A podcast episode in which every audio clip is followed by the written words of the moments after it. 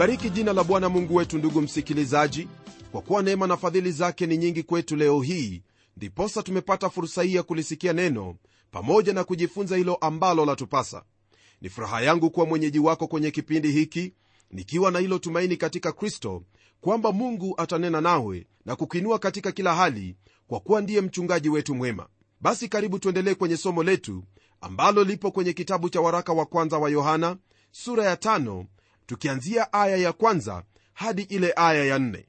kwenye sura hii ya tano lile ambalo tutajishughulisha nalo ni kwamba mungu ni uzima vipengele vingine ambavyo vimo humu ni huo ushindi ulio nao kama mtoto wa mungu dhidi ya ulimwengu na pia hakikisho la uokovu ambao umeupokea kutoka kwake hapo awali kwenye sura zilizotangulia tulifahamu na kujifunza kwamba mungu ni nuru mungu ni upendo na sasa tunapokaribia mwisho wa kitabu hiki tutajifunza hili ambalo tayari nimelitaja yani mungu ni uzima. Kwenye aya za kwanza tano za kutangulia kwenye sura hii ya tano neno la mungu lanena kuhusu ushindi wako mpendo wa msikilizaji dhidi ya ulimwengu. Ulimwengu kama vile ambavyo neno la mungu lanena ina maana ya mipangilio yote iliyomo uchoyo uliomo ulafi majonzi magonjwa na dhambi.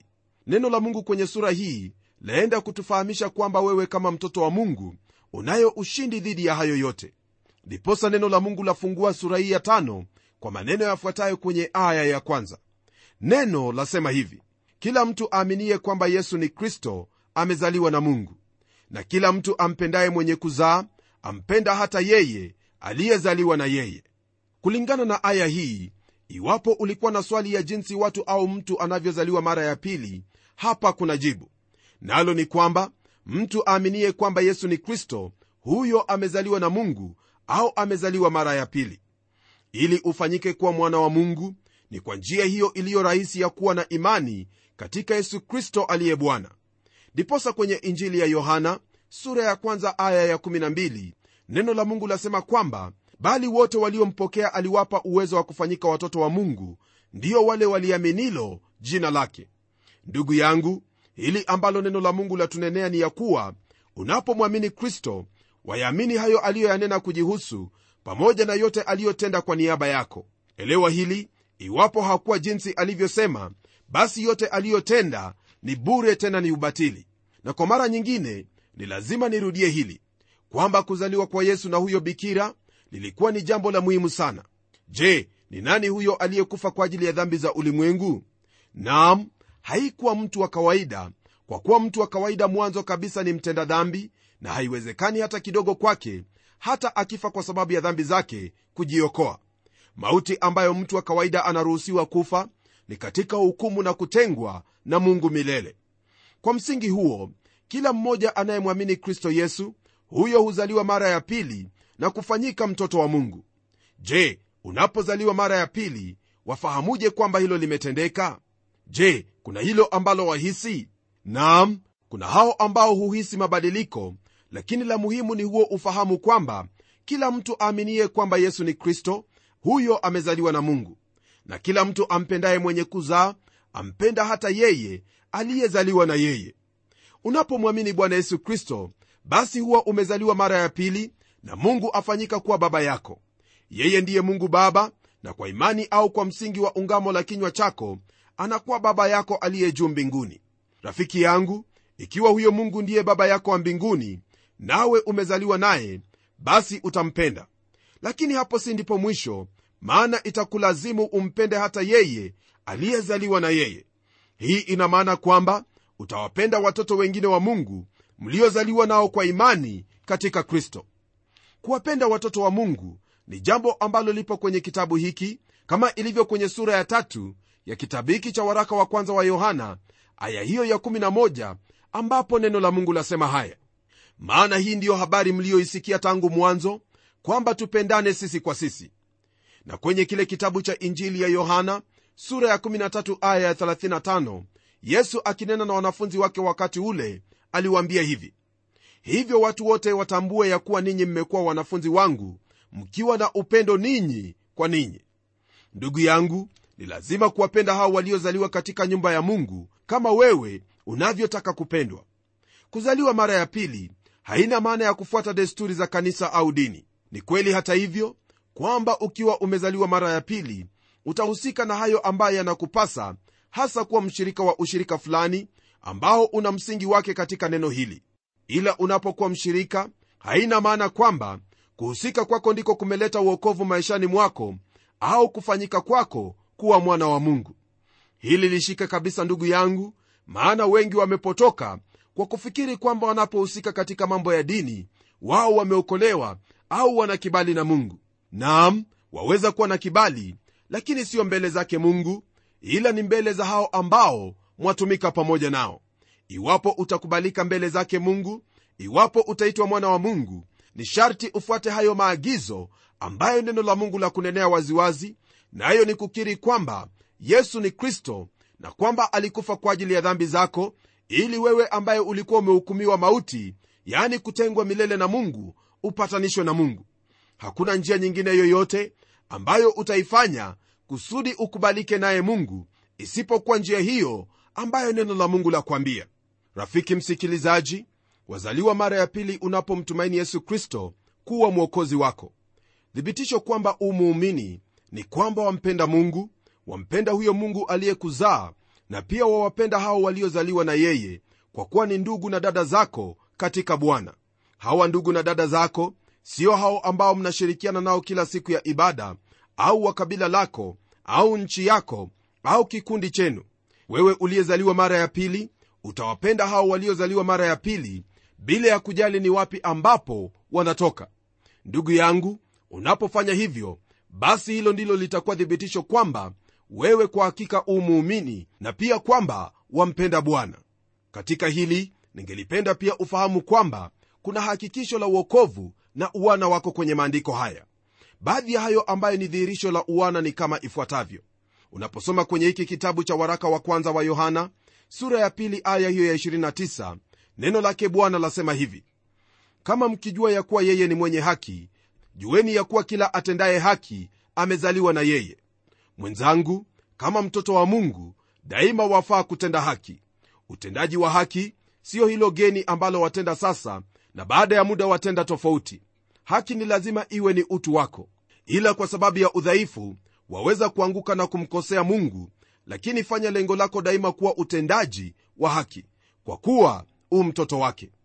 La pili ambalo nataka kukwambia ndugu msikilizaji ambalo ladhihirisha kwamba u mwana wa mungu yani uwana wako ni neno hilo ambalo twalipata kwenye sura ya tatu ya hiki kitabu cha waraka wa kwanza wa yohana aya ya tisa. nalo neno hilo latuambia hivi kila mtu aliyezaliwa na mungu hatendi dhambi kwa sababu uzao wake wakaa ndani yake wala hawezi kutenda dhambi kwa sababu amezaliwa kutokana na mungu elewa kwamba ndugu msikilizaji neno la mungu linaposema kwamba kila mtu aliyezaliwa na mungu hatendi dhambi. Haina maana kwamba hautakosea hapa na pale bali kile ambacho hasa kinamaanishwa hapa ni kwamba kama mtoto wa mungu huwezi kuendelea kuishi na kugaagaa katika dhambi. Haiwezekani hata kidogo. Mtu asiye mtoto wa mungu yeye hutenda dhambi. Mtindo wa maisha yake ni dhambi jambo ambalo hatarajiwi kubadilisha wakati wowote wa ule hadi wakati huo ambapo kristo atamwokoa maisha yake. Nasi wakati mmoja tuliishi katika dhambi hadi wakati huo ambapo kristo alituokoa na kuyabadilisha maisha yetu na hivyo hatuishi tukiendelea katika dhambi bali kwa uwezo wa roho mtakatifu ambaye mungu ametushirikisha sisi twawezesha kuishi katika hayo ambayo ni ya kumpendeza mungu. Kisha kwenye sura ya nne, aya ya saba katika kitabiki cha waraka wa kwanza wa yohana neno la mungu liendelea kutwambia hivi kama dhihirisho la uwana wetu katika jamii ya mungu. Neno lasema hivi wapenzi na mpendane kwa kuwa pendo latoka kwa mungu na kila apendaye amezaliwa na mungu naye anamjua mungu. Wewe kama mtoto wa mungu ni lazima kuwapenda ndugu zako katika kristo. Hili rafiki yangu ni hilo ambalo tayari nimelitajia na ni lile ambalo hasa na ni lile ambalo hasa lahusu matendo yako na jinsi ambavyo wawachukua watoto wa mungu. Yale unayowatendea watoto wa mungu ndiyo ambayo yatakupa hakikisho la kuzaliwa kwako mara ya pili. Je wawapenda wakristo wenzio? Hebu tuendelee ndugu yangu kwenye aya ya nne katika kitabu hiki cha waraka wa kwanza wa yohana sura ya tano. Tuone ni nini hilo ambalo ladhihirisha uwana wetu. Neno la mungu kwenye sehemu hii lasema hivi. Kwa maana kila kitu kilichozaliwa na mungu huushinda ulimwengu na huku ndiko kushinda kuushindako ulimwengu. Hiyo imani yetu. Hili ambalo twalisoma hapa msikilizaji ni wazi kabisa kwamba wewe uliye mtoto wa mungu ni lazima kuwa mshindi na ni kwa imani uliyo nayo katika kristo. Wewe mwenyewe peke yako daima hautaweza kuushinda ulimwengu maana ulimwengu bila kristo hatuwezani nao hata kidogo. Kisha kwenye aya ya18 katika sura ya tano ya hiki kitabu cha waraka wa kwanza wa yohana neno la mungu latuambia hivi kwa habari za uthibitisho la uwana wetu katika jamii ya mungu. Neno lasema hivi twajua ya kuwa kila mtu aliyezaliwa na mungu hatendi dhambi bali yeye aliyezaliwa na mungu hujilinda wala yule mwovu hamgusi. Rafiki msikilizaji haya ni baadhi ya yale ambayo yamtambulisha mtoto wa mungu lakini kadiri ya jinsi tutakavyokuwa tukiendelea kujifunza kutoka kwenye kitabu hiki kuna mengi zaidi ambayo utayafahamu. Neno la mungu litatunenea kuhusu upendo utii na kweli kama alama za mtoto wa mungu. Na vile ufahamuvyo hakuna anayeweza bisha na haya matatu niliyoyataja yani upendo utii na kweli ambavyo ni kitambulisho cha mtoto wa mungu hebu tuendelee mbele kwenye aya ya pili tuone neno la mungu latuambia nini katika kitabu hiki cha waraka wa kwanza wa yohana sura ya tano. neno lasema hivi katika hili twajua kwamba twawapenda watoto wa mungu tumpendapo mungu na kuzishika amri zake kama ilivyo ndugu msikilizaji neno la mungu lasisitiza upendo kati ya hao walio watoto wa mungu.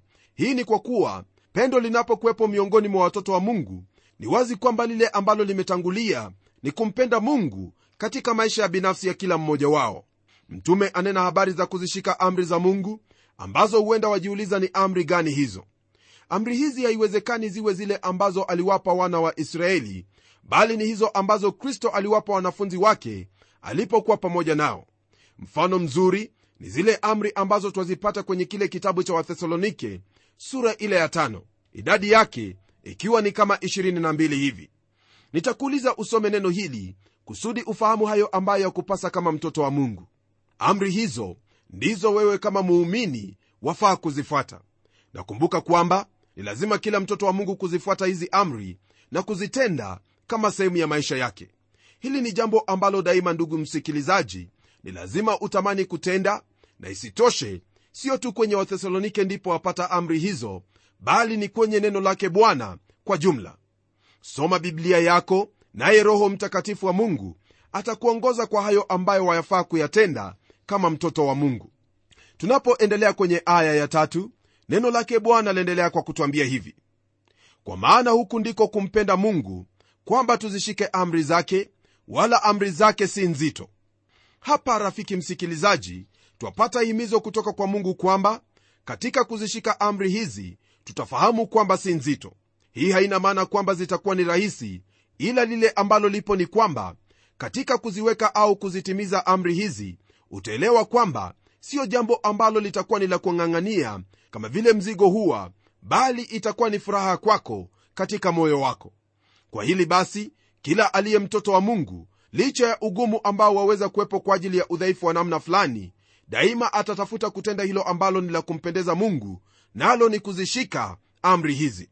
Nakumbuka kisa kimoja ambapo msichana mmoja aliyeonekana kuwa ni mdogo lakini alimbeba mtoto mwingine aliyeonekana kuwa ni mzito. Msichana huyo alipoulizwa iwapo mtoto huyo sio mzito kwake alijibu na kusema kwamba sio mzito kwa kuwa ni ndugu yake. Naam kuna utofauti katika kumbeba ndugu yako na huyo asiye ndugu yako. Kwa hivyo unapowaza habari za kuzishika amri za mungu ijapokuwa walimwengu wataona kwamba ni jambo gumu lakini kwa kuwa wampenda mungu aliye baba yako nawe wataka kumpendeza uzito huo hautauona bali utatimiza hilo ambalo neno la kuagiza kwa maana huku ndiko kumpenda mungu kwamba tuzishike amri zake wala amri zake si nzito. Ndugu yangu kati ya amri ambazo neno lake mungu limekuwa likirudia kwenye kitabu hiki ni kwamba ni lazima tuwapende wale walio watoto wa mungu. Kumbuka kwamba mtoto wa mungu hawezi kutazama tazama na kuona ni nini hicho ambacho watu watamtendea bali ni lazima yeye mwenyewe kutanguliza upendo kabla upendo huo hajauona. Kwa hili basi rafiki yangu ni kweli kwamba kama mtoto wa mungu ni lazima kutanguliza kutenda hayo ambayo neno la mungu la kuagiza na sio kuwaangalia watu wengine waanze kutenda hilo ambalo wahitajika kutenda. Mabadiliko ni lazima yaanze nawe iwapo watarajia mabadiliko. Kristo alisema kwamba hivyo watu wote watatambua ya kuwa ninyi mmekuwa wanafunzi wangu mkiwa na upendo ninyi kwa ninyi. Ikiwa wampenda bwana yesu kristo na mungu baba basi ni lazima kuwapenda hao waliozaliwa naye. Na kwa kufanya hili utakuwa ukimtii mungu na kuzishika amri zake. Bwana yesu kristo alisema kwamba nira yake ni laini na mzigo wake mwepesi. Ukikosa pendo kwa bwana yesu basi yote ambaye ni matakwa yake kwako ni lazima yatakuwa ni mazito mno kwako na wala huwezi kumtumikia. Lakini ukiwa na hilo pendo kama vile alivyosema kwenye hicho kitabu cha mathayo sura ya 11 aya hiyo ya 28 ndivyo itakavyokuwa maishani mwako na hata katika huduma yako.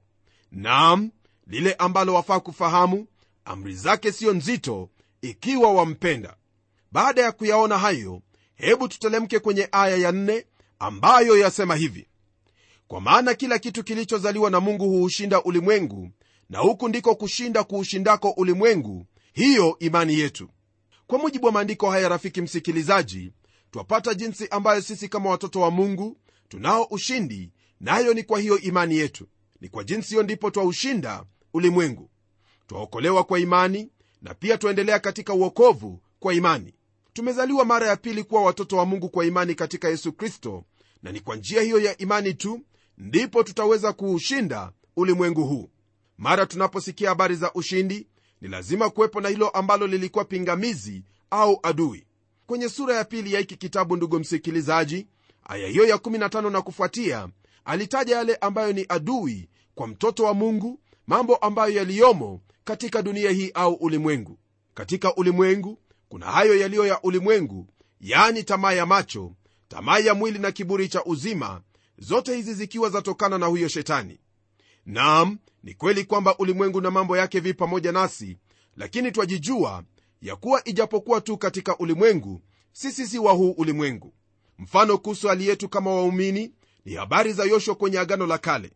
Hii ilikuwa ni wakati ule ambapo alikuwa akielekea kuingia kanani najua kwamba kuna wengi ambao wamefikiri kwamba maisha ya kanani ni kama hayo ya mbinguni na pia kuna nyimbo nyingi ambazo zimeimbwa kuhusu jambo hili.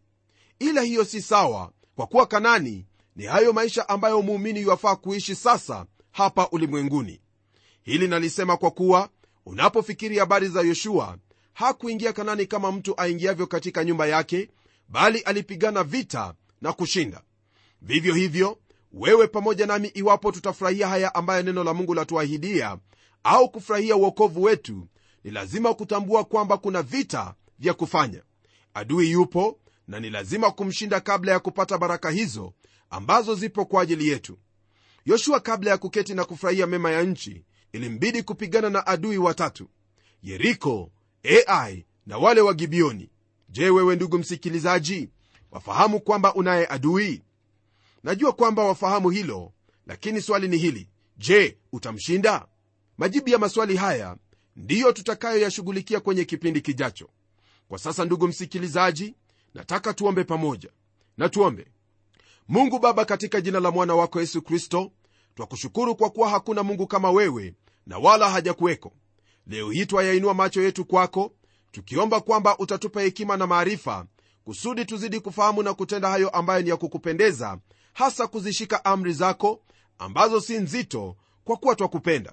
Namwombea ndugu yangu msikilizaji ya kwamba anapokutazamia katika kila jambo bwana utasimama naye na kumpa hekima na maarifa hiyo ya kuyafuata hayo ambayo umemwagiza katika neno lako. Haya nayaomba kwa imani nikijua kwamba ndiyo utakayomtendea kwa kuwa nimeomba katika jina la yesu kristo aliye bwana na mwokozi wetu. Amen.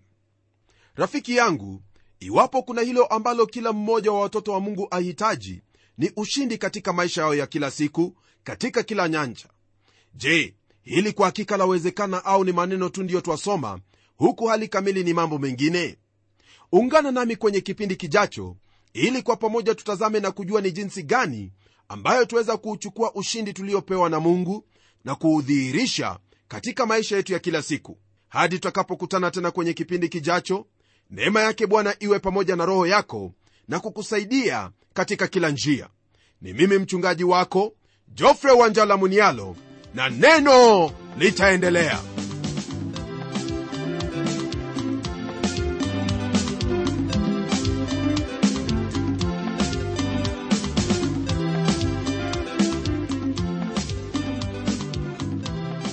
Ndiyo msikilizaji wangu neno ni lazima aliendelee kwa hivyo hebu tuandikie barua utueleze jinsi hili neno la bwana linakubariki. Anwani yetu ndiyo hii ifuatayo.